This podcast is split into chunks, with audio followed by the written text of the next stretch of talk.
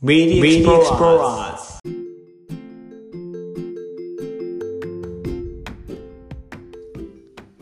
で、ちょっとその、まあ、今いろいろお話しいただいたんですけど、その、まあ、41歳って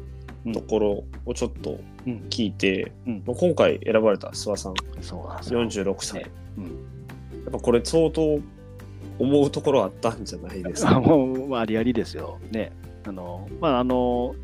どっかのとあるきっかけで存在してるじゃないですか。あの、まあ、40代の方がいらおられるとかね。あと、はいまあ、米田さんもしかり、あ若い方で、あの、そう遠くないあの人があのチャレンジして、うんうんうん。2人が残ったのを知ったときには、あの共にこう応援してる2人であって、で、諏訪さんはね、あの僕よりも年上の人で、なんやったら、はい。あの2度目のチャレンジっていうところもあの、うん。含めて、あの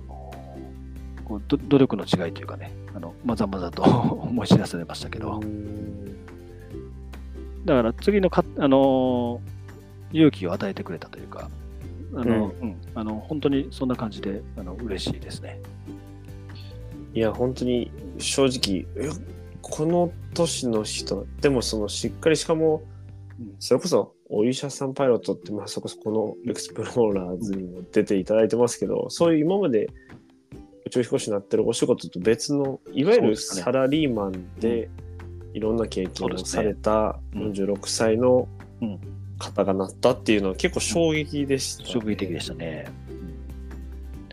自分の人生の先にももうい もう一回ってやっぱ考えてしまったなってうん僕も思いますもんね。ね、あのちょうどこの間あの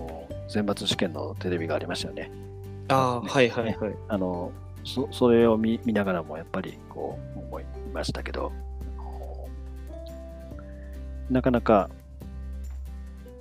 あの40代とは思えない ほどのポテンシャルというか、あの鍛え上げられたあの努力をこう続けた方で、あのまあ、こそこまで頑張る必要があるんだなっていう、あの僕にとってはいい目標になったというかね、うん。そんな感じを受けましたね。そうなると、まあ、じゃあこれからってところをちょっと聞きたいなと思ったんですけど、まあ、次の選抜試験とか、まあ、今からのその、まあ、仕事の中での役割人生ってところでこう考えてることとかってありますか？うん、あの次もっぺん受けるかどうかっていうのは、割とあの 悩み中というかね、だったんですけど、あの諏訪さん見てもう受けようと完全に思ってますね、今ね。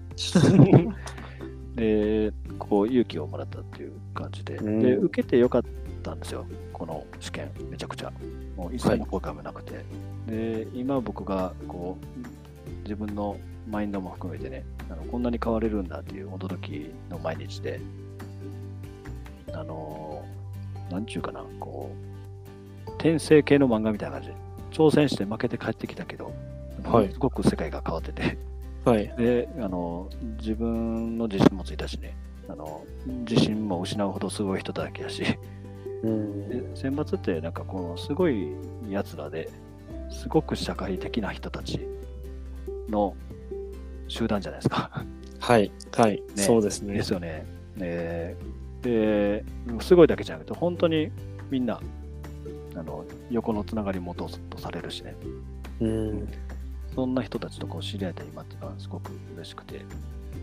あの自分の娘にも受けなさいと言いますね。受けて何そうねと。すごいやつといっぱい知り合えるチャンスで、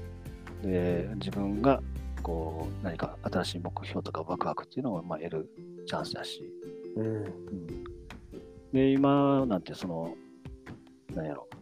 やり直しの期間というかね、辿った未来逆算して、ほんまにあの、生まれ変わってもっぺん、あの、戻ってきたみたいな感じで、もっぺん、あの、挑戦するとしたら、こう、乗り越えるべき壁の高さとか準備が分かっているので、うん。まあ、それに対してこう、挑戦し直すことができるっていう位置じゃないですか。あの数年後にもう一遍チャンスがあるのであればね。そうですよね。ねうん4、5年後にまたあるっていう話なりますよねもありますしね。まあ、なその辺はちょっと割とポジティブな気持ちに最近は慣れてますね。あの悔しいんですよ。悔しいんですけど、諏訪さんみたいな、この最初選ばれた人たちを見たときに、そういう勇気を得て、でまあ、悔しさをこうバネに変えれてるなっていう感じです。うんいや、めちゃくちゃわかります。そもそもその知り合えたその、うんね人たちを見てても、モモチベーションをこう、もらえるし、こっちも与えるぐらい頑張ってやろうと思えるしっていう関係ですし、ね。まあ、選ばれたその諏訪さん米田さんっていうところも見てもなんか正直落ちた後はもうないかなとか。うん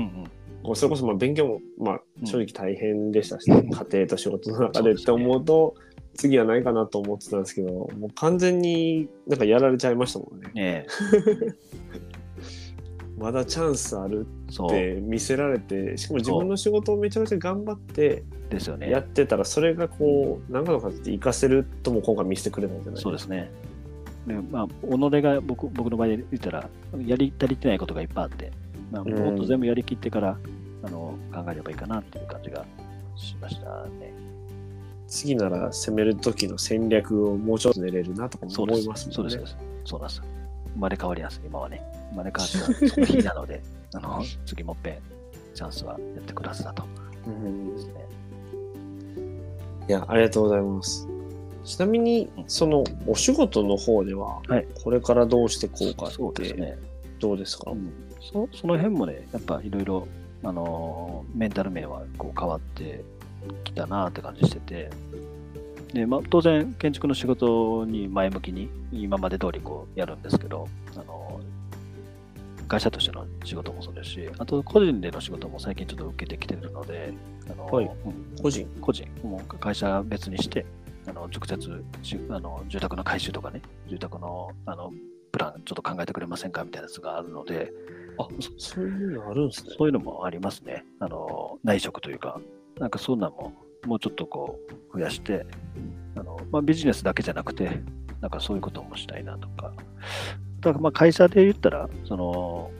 この社会貢献というか、あのそんな考えはやっぱ芽生えたというか、特定の範囲だけじゃなくて、だから海外行ったりとか、あのまあ、未開の地で建築作るとかね、あのこうまあ、言ったら、ね、どっか戦争とかで住宅なくなった地域もいっぱいあるわけじゃないですか。そういうところでもし仕事のチャンスがあるんやったら、行きたいなみたいなことをちょっと会社にも声かけ出したりとかしたいなと思ってたり、あとはあの宇宙の仕事っていうのも、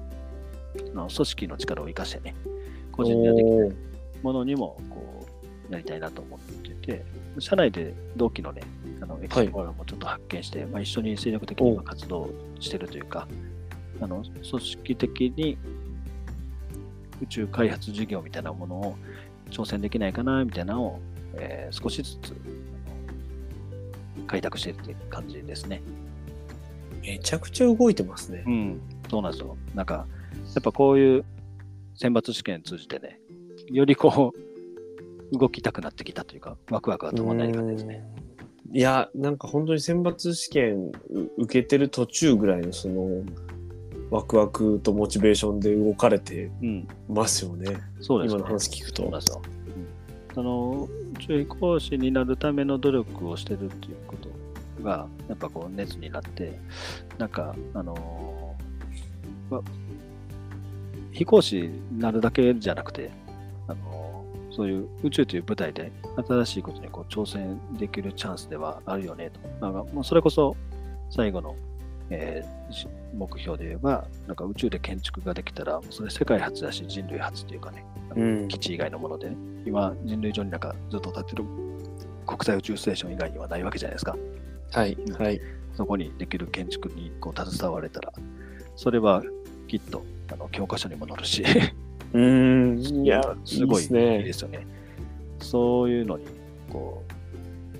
う、エネルギーを、こう、費やしたいなと 思ってたりとかします。好きでうん何かを立てるっていうのは、まあ、あの、それこそ近いところまで来てますもんね、今の時代として。ですよね。で結構日本の建設力とかね、結構役立つはずなんですよ。そういうのって。絶対。でそれに真面目にね、建築デザインやった人間が、あのこやってるか言ったらそうじゃないと思うんですよ。ももっと、なんちゅうんですかね、あの技術寄りの人とかがね、あのやってたりとかすると思うんですけど、あの海外にはあの設計事務所とか有名建築家が宇宙、えー建築とかの提案とかも当然してるんですけどね、そこにリアルな技術力を持って、なおかつあの技術力返答にじゃなくて、デザインも含めてできる人って結構レアやと思うんですね。うん。いつみやと思ってて。それをやいなと思います。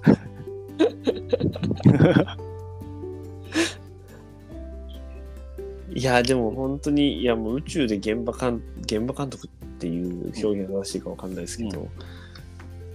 いや、なんか、めちゃくちゃかっこいいですね。ちょっとその、なんかやりたいって僕も今の話聞いてちょっと思うぐらい、やりましょうか。あの、うん、ちょっと負けてられないなって思う、勝手にそれを思ってしまうぐらい、モチベーションに溢れてる達穂さんの話聞けて、うん、いいっすね。ちょっとこんなにもう、なんていうんですかね、もうすでに次に進んで、しかも宇宙に近いところで次に進む話を考えてる人っていうのも、なかなか珍しいんじゃないかと思って、もう皆さんのおかげですよ。なんか、あの、新しいこととか刺激的なこと、えーあの、宇宙のニュースとかも含めてね、やっぱ、得てると何かこう、したくなってきて、これが、まあ、まあ、消えることないと思うんですけど、あの、まあ、費用を大きくしたいなって感じでやってますね。いや、もうどんどん、ちょっとその4年後までそれをこう、まあ、それこそでも4年後のところはもちろんその先ほど受けるとはおっしゃってたんですけど、うんなんか達穂さんだとそれ以外の形でも、あ、そうなんです何かしら宇宙の開発に必要な人間になるんじゃないかなとすら思いました。あの選択肢はいろいろ広く、うん。そうその通りですねあの。そんなことも思ってます。何かは成し遂げたいなと思ってて。うん。いや教科書にそ乗る乗るっていうところようなことっていうのは、うんうん、いいっすどね。で、会社の金で宇宙に行けばいいんですよ、僕が。そうですよ毎ね式。地味に行ってこいと。そう。それが、現地現物ですから、ね。そうそう、一番近道かもしれないな。いや、ありがとうございます。なんかすごく明るくなる話をしていただいて、こちらこそ、ありがとうございます。聞いてる人にもなんかしっかり届けられるんじゃないかなって 思いました。もう笑っていただければ大丈夫と思います。ちょっとじゃあ、だいぶいろんなお話を、まあ、ここまでもあのしていただいたんですけれど、うんまあ、今最後にこれからってお話もしていただいたんですけど、逆にちょっとこれまでも振り返ってもらって、まあ、達夫さんのお話聞いてる中で、その、わからないものを探求したいなって気持ちとか、ん。で、今すごくその、今回いろんなところに刺激を受けて新しいことをしたいとか、うん。まあ、宇宙で建築をしたいっていうところがあるんですけど、そのそうやってモチベーションをすごくこう、まあ、高く保ち続けてきた人生なのかなとも思ったんですね。うんでなかなかそれってこう難しいモチベーションって難しいと思ってる人もすごい多いと思うんですけど達子さんの中では何を自分の中のモチベーションとしてこううん。これまで来たのかというかうん。そういうこうモチベーションを自分で上げるのが上手になった自分っていうのは何かこう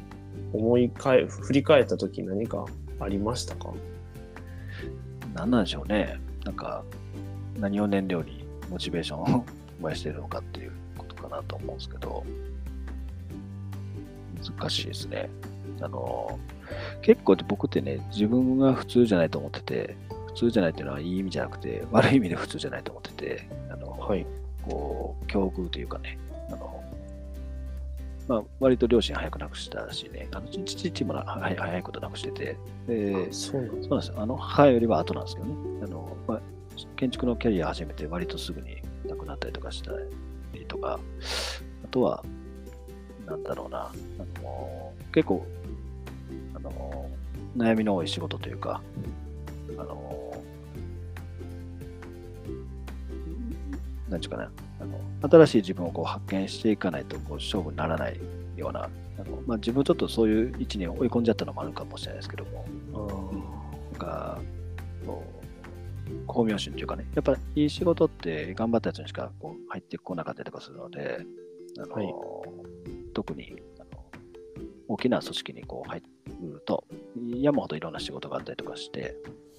えーその中でこの仕事は君にとかね、あるいはお客さんからもあのあなたにお願いしたいというこう名指しで受けようと思ったら、やっぱこう、努力をこう続けていかなあかんじゃないですか。はい。だから、あの、建築単独で言えば、そういう、こう、なんだろうな、代表作みたいなやつをこう作って、こなんかそうそういういいものを作りたいというものづくり心みたいなやつが、モチベーションやったりとかしてて、なんか考えると宇宙で建築作りたいっていうのも、なんかそれに近いような気がしますけどね。やっぱり、なんだかんだ、あの、ものづくりが好きで、でそこで、あの、新しいことをチャレンジしたいという、それは人が真似したくなるような、あの、驚かせるような、感動を生むような、あのものを作りたいっていう、なんか、なんかそういう気持ちがあるのかなと、まあ、植え付けられたというか、あの自分の中でまあ根っこにあるのかなというふうに、なんか思いますね。いや、ありがとうございます。すごく難しい質問で、僕も、うんあの、答えるの難しかったと思うんですけど、でも、その、ま、これまでお話聞いて、うんやっぱその大学の時にうん気づいたってお話がうんあったと思うんですね。ああ、言いましたね。うんで、そのことそのさっきのその新しい自分を発見し続けないといけない人生に自分でしたってところがなんかうん。リ,、リンクするのかなと思って、うん。ね、ちょっと覚悟はあったかなと思いますね。ある時期に、うん。決心したというか。ちょっと、まあ、すみませんね、話しながらって。あのあいえ全然。うん、ただ、建築作るだけやったら結構簡単にできちゃうんですよね。その技術的にはね、あの枯れた技術じゃないですけど、もう古くからあってね、あのまあ車とか飛行機とかロケットとかとは違って、あのまあ、誰でも作れるぐらい技術的にはこう分解されてて、まあ、それでものを作って、あのよしあしってあるじゃないですか。で、こう、はい天才ちゃうかなと思ってあの生み出した、あるいは考えたアイディアとかっていうのは、もう死ぬほど似たようなことってみんなあるんですよね。雑誌見てたりとかしても。あとは、あの、他の案とかを見たときに、お、なんかこれ俺も考えたんやけど、みたいなやつもやっぱあったりとかして、結構そこで新しいことするのってすごく難しいんですよね。うんそうですよねそうですね。そう。でね、あのこうみんなが結構、あの、枯れた技術の中で、ちっちゃなアイデアをこう連発して出して、あのなんかもう、あ飽きたようなアイデアもあれば、あの驚くようなアイデアもあったりとかするんですけど、なんかそこでエポックメイキングがする瞬間ってなかなか出てこないんですよね。うんであの様式ばっかのこう時代からあの近代建築になる瞬間ってやっぱそんなのが出てきたりとかしてるんですけど、その後、それを乗り越えるやつでこうなかなか出てこない時代がずっと続いてきてて、僕らが生きてる時代、ものを作ってる時代っていうのも、なかなかそこから出せないところだったりとかするんですけど、宇宙ってもうまさにそのその瞬間じゃないですか。全く新しい感覚確かにですよね。でそこであの必死こいて 新しい建築ができたら、あの誰にも、まああのまあ、誰もが真似ししますよね。もうすでにやられてるやん、僕思ったことみたいな。新しいスタンダードじゃないけどそうですよね。そういう時代を作ることができそうですよですよね。それはワクワクしますよね。あの、モチベーションの話で言ったら、あのそういう新しいことをしたいっていう、あのワクワクするものを作りたいっていう、なんか、それがあるのかなという気がしました。ちょっとずれたかもしれないですけど。いやでもそのずっと追い求めて新しい自分を発見し続けなきゃいけないって考えてたからこそ、うんまあ、そこの宇宙っていうところと今回、まあ、出会った中でうん。これだって思うところもあって、うんもう今そのワクワクに向かってうんすごい高いモチベーションでうん。仕事にもまあ選抜っていうところも含めてうん進めてるってこことですね。うん。そうですね。なるほど。いや、ありがとうございます。あのーすごく難しい質問をしたと思いながらも、なんか、なんていうんですかね、何か達穂さんなら、こう、ひ引っ張り出してきてくれるというか、いろんなところからこうひねり出してきて、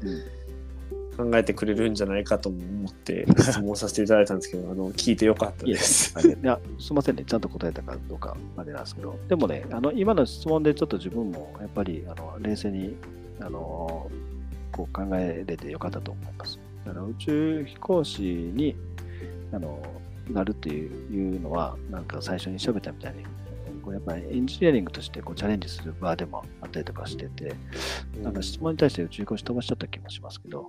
やっぱり、その、建築とやっぱ、僕建築大好きなんですよ、結局は。はい。そうなんです。で、宇宙も大好きで、その両者をこう結びつけたいなっていうこう気持ちがあの働いてるのかなと思いますね。その道中に宇宙飛行士というじゃあこうチャレンジのうんいいきっかけがあって、で、まあ、そのおかげで、あの新しい建築の、あのこう強い球投げる方向というかね、なんかそれが見えた気がして、なんか今そこに全力投球しようとしてるって感じですかね。ありがとうございます。いや、もうその、いや、建築が好きっていうのに尽きるなって、あの、お話聞いてて思ったんで、最後の最後にまたその言葉が聞けて、うん。いや、本当にとてもいいお話で、えちょっと、うん。僕の言葉ではちょっとこれ以上ないかなっていうぐらい、あの、ちょっと感動、感動しちゃいました、最後ありがとうございます。いや、本当にあの、長い時間ですね。いろんなお話していただいて、最後の最後はやっぱ建築というところに戻っていただいて、あの建築家、達穂さんのお話は、あの、本当にありがとうございありがました。とうございました。ちょっとまとめるのむずいかもですけど。大丈夫です。あの何回でも聞きたいなって思う回が取れたかなと思うのでしっかりまとめたいと思います。す ありがとうございます。楽しみにしてます。みません、本当にありがとうございました。いえいえ、ありがとうございます。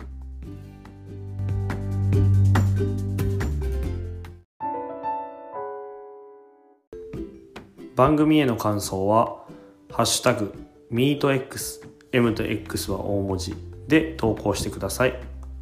またこんな人に出演してほしい。私が出演してもいいよという方はその旨も書いていただけると嬉しいです。